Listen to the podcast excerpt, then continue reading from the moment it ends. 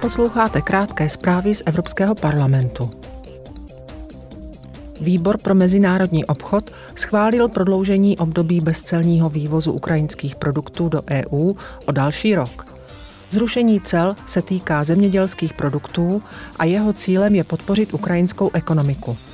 Průmyslové výrobky nejsou součástí návrhu, jelikož clo se na ně podle dohody o přidružení mezi EU a Ukrajinou nevztahuje již od ledna.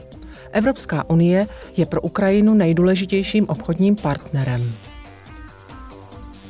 Parlament a Rada dosáhly dohody ohledně ekologičtějších leteckých paliv. Tento týden se totiž dohodli na větším využívání udržitelných paliv, například pokročilých biopaliv nebo vodíku. Od roku 2025 tak musí nejméně 2% tryskových paliv tvořit paliva udržitelná. Do roku 2050 musí udržitelná paliva představovat dokonce 70% podíl.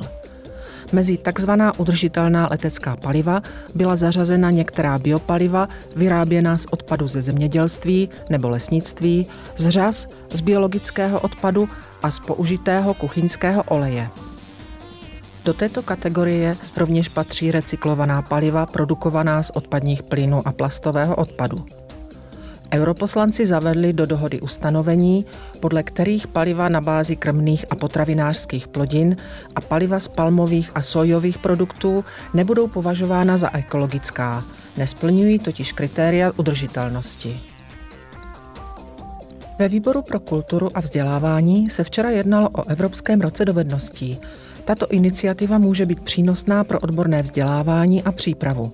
Současně může přinést účinnější řešení pro nezaměstnanost mladých lidí.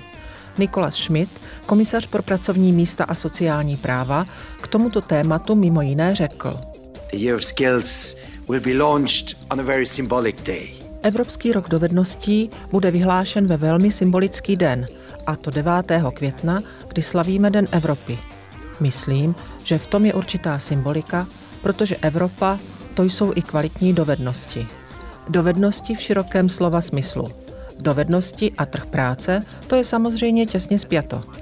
Ovšem s dovednostmi souvisí i učení a kompetence, což je pro naše demokratické společnosti mimořádně důležité. Is also extremely important in our democracies.